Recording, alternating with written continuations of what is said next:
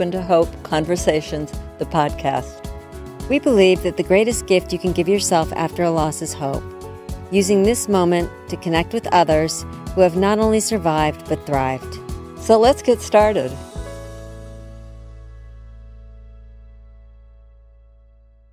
Welcome to the Open to Hope Show. I'm your host, Dr. Gloria Horsley, with my daughter and co host, Dr. Heidi Horsley.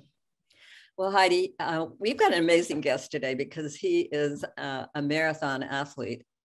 And he talk a little bit about this, but I am absolutely blown, blown away by all the stuff he's done. I'm going to be talking to him about dealing with the emotional journey of cancer. Uh, his sister died of brain cancer, I believe, and uh, he's going to tell us an amazing story about what he's done to honor her, the things he's learned, and and on this journey of uh, dealing with loss after cancer. So, Heidi, would you like to introduce him? I would, Mom. And this is a show also about transformation. I think it's really important to everybody out there. David has transformed his life as a tribute and in honor of his own sister. So, and you know, sibling loss is near and dear to my heart. So, I'm really happy that we're, we're featuring him today. We are going to talk about dealing with the emotional journey of cancer and David, as you said, David Richman is an author, public speaker, philanthropist, and endurance athlete, as you can tell by the Ironman hat. He has written two books, Winning in the Middle of the Pack and Cycle of Lives. Welcome to the show, David. Thank you, Dr. Gloria and Dr. Heidi. One of the things that um, that I it took me a lot of years to process the the, the thought that I'm going to give to you, but um, uh, I didn't. I spent plenty of time grieving her, but what I didn't um, really wrap my brain around, wasn't even aware of until a few years later, was that I had to grieve the fact that the only person that knew me as a kid is is gone. Right? He she knew what we had gone through as kids, and it was you know at times pretty traumatic. And um, so I totally understand that that you're close. You know, it doesn't matter uh, how much time you have it's never going to be enough but certainly one of the things that that that you recognize is that there's this special relationship that nobody else could have whether it's a sister or son or parent or a loved one or whomever. And it's it's not just the person but it's it's that joint collective experiences that you have together and that person who knows you at that time like no like nobody else. Absolutely david and you know as well as anybody, our brothers and sisters have stories about us and know things about us that nobody else knows. Mm-hmm.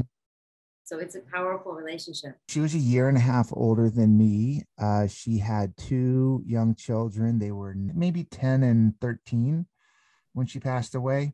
Um, wonderful marriage, great job, um, a gr- huge circle of friends. And she, you know, she was living a, her best life and, and, you know, sometimes bad things happen to good people. And um yeah so it was really really hard on her. She got brain cancer was that it? Yeah she she she uh, had a glioblastoma and it was such a rare type of tumor that actually it was kind of if you're if you're gonna try to find some kind of silver lining in something um, it was such a rare tumor that the uh, board at the cancer center that took care of her at UCLA, the Jonsson Comprehensive Cancer Center, um, they put together a study and brought in a whole lot of people to really help try to figure out what was going on with her. That the fortune that brought her of extra care and time and attention um, probably extended her life a little bit. So, um, you know, that was, I guess, a little silver lining because it gave her the ability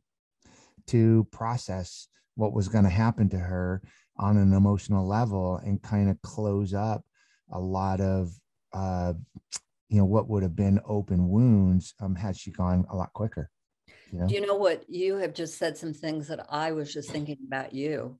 She had the time to process this and and to think about these things. And now what you have done with it after her death, it has you've gone around the United States and collected story for your book. And I am thinking, has that helped you process the experience? It did help a little bit. It was 15 people whose lives were affected by cancer. Yeah. So either as a loved one or a survivor, but also as professionals, a pediatric oncology nurse, a, an oncology oncologist at NYU, the chief medical officer of a of a big me- a medical plan. So I wanted people whose lives had been really affected by cancer, whether or not they had it or not. Um, so that was one thing. But yeah, it did help me process it. I, I guess I, I guess what it did is it it it gave me a little more comfort in that um, some people are don't have that opportunity to engage in meaningful conversations knowing that's that the that the person is going to die right? She knew she was going to die um, which a lot of us are not afforded that that uh, that time right? It's like one day you're there and one day you're gone right? Uh, cancer kind of gives you it can give you whether it's a year or 40 years right? You just know once you get cancer uh, potentially it could turn into something bad if it's a certain type of cancer it could be fatal. So um, in her case she knew she was going to die within a certain amount of time and that gave her the ability like i said just a minute ago to have these conversations. And her and i had a ton of very meaningful deep wonderful conversations. And when i was talking to people i felt uh, on the one hand grateful that we had that time but more so i was grateful that we were both um, maybe not consciously but just automatically able to have these deep conversations where a lot of people weren't they, they weren't equipped to, to, to have the language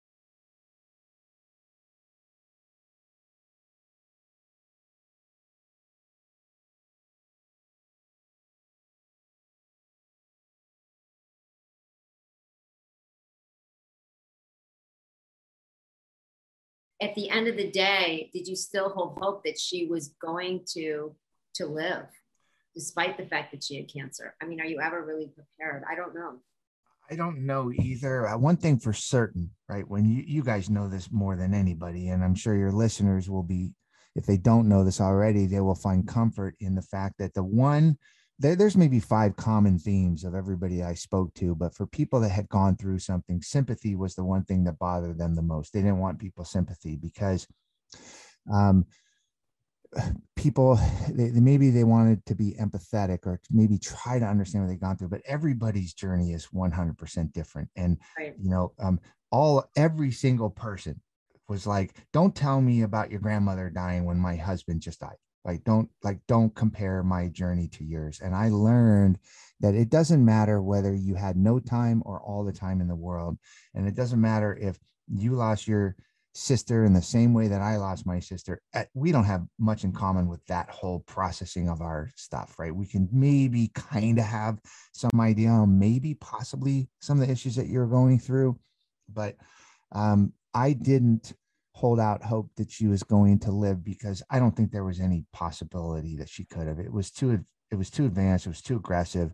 It just there's just no way. And I could see it was very difficult on her physically and and it was really really affecting her. I know exercise has been an important thing for you and mm-hmm. that's mm-hmm. one of the things that we often often talk to people about taking care of their bodies, exercising. Did you make a concerted effort as an athlete to con- continue to do that after she died? It was her call to me. I remember where I was. I was on a ski lift in Mammoth, if you can wow. imagine that. In Mammoth, California, I was a ski lift. I was, uh, my kids were four years old.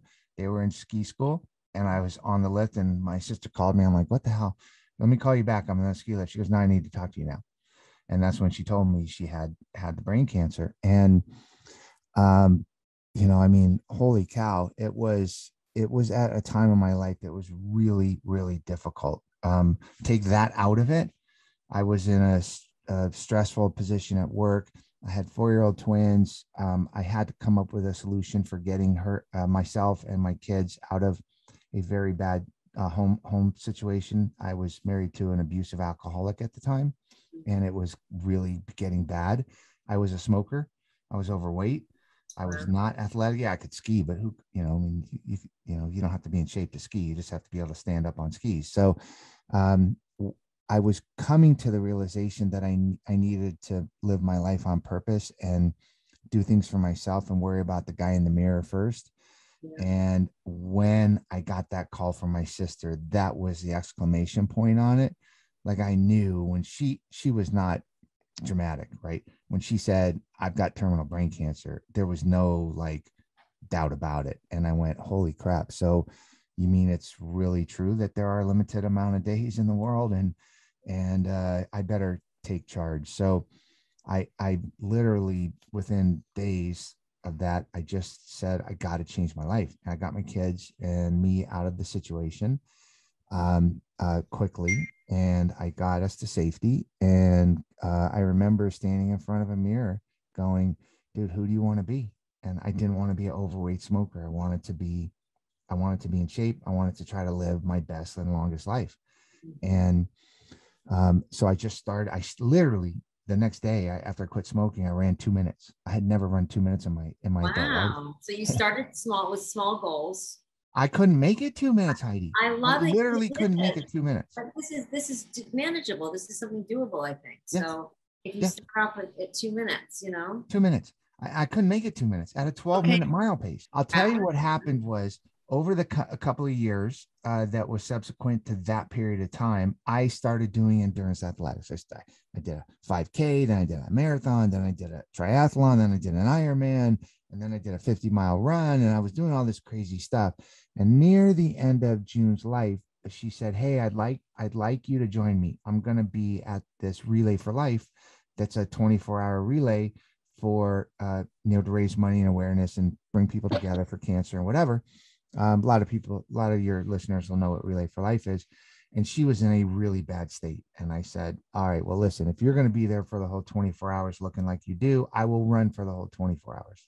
Oh my gosh. So we made wow. that deal. Unfortunately, she didn't hold up her end of the bargain. She died two days before. Oh. So she wasn't able to be there.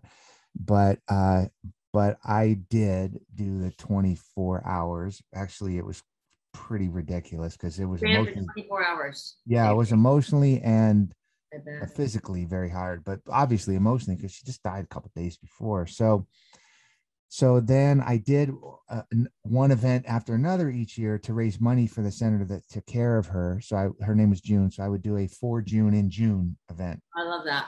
And I ran, you know, 85 miles in Mexico in the uh, middle of summer because it was June. I did a run from Santa Barbara to Manhattan Beach, which was 25 hours. I did 300 mile bike rides. I did all this stuff wow. and just raised money for the senator that took care of her and just to kind of keep her memory alive and to do what you do just to be close to, you know, the memory of somebody. So um, then when it came to the book, um, I, I wanted to connect. I feel like we're all connected by emotion and by story.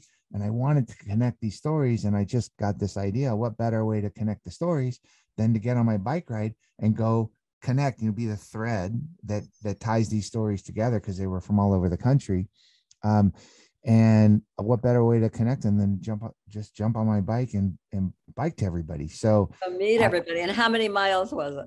It was ridiculous. It, it was it was 4700 miles in 45 days wow. And so and i took four days off. So 41 days i biked in in 45 days 4700 miles. That's about 120 miles a day solo. Um, i did have support along the way but i biked by myself. So i was anywhere between 8 and 17 hours a day on the bike for, wow. for basically okay seven and then you went to visit all the people the stories in the book and the book is cycles of life. Yep. got great stories in it. This is a great guy and you're going to want to read that book and learn more about David Richman. David, tell us your website, how people can get a hold of your book. So the uh, website is cycleoflives.org or just look up David Richman. You know, as, you guys know, books are sold wherever they're sold, but most books are sold on Amazon. It's important to note that the proceeds from the book are 100% donated to the uh, cancer focused charities and other charities that were chosen by the book participants and um, each story is its own like first person accounting. Um, you know what was the trauma in their life? How did that trauma affect the emotional journey that they went through? Um, uh, it's most stories are some of them are heavy but they're very inspirational they're very evocative they're very hopeful. Um, that's one of the things that i was completely shocked about was when i would talk to somebody and just get deep into their life and go, oh my God, I can't even imagine how rough it has been for you. And then you sit there and at the end you go you know kind of what have you learned from your journey? And all they do is talk about hope and tomorrow and living for today and, uh, and you're just going oh my god this is just amazing. Well david thank you and thank you for everything you did for doing in memory of june. It's absolutely fabulous and thank you for being on the show today thank you david thank you for building awareness for open to hope and thank you for doing all that you do in honor of your sister we hope that you'll come and visit us at opentohope.com and heidi and i always want to remind you that if you've lost hope, please lean on ours until you find your own. And God bless. I'm Dr. Heidi Horsley. You have been listening to Open to Hope, the podcast. You can follow Open to Hope on Facebook, Instagram, and Twitter. To learn more, visit us at opentohope.com and go to Apple Podcasts to subscribe. I'm Dr. Gloria Horsley.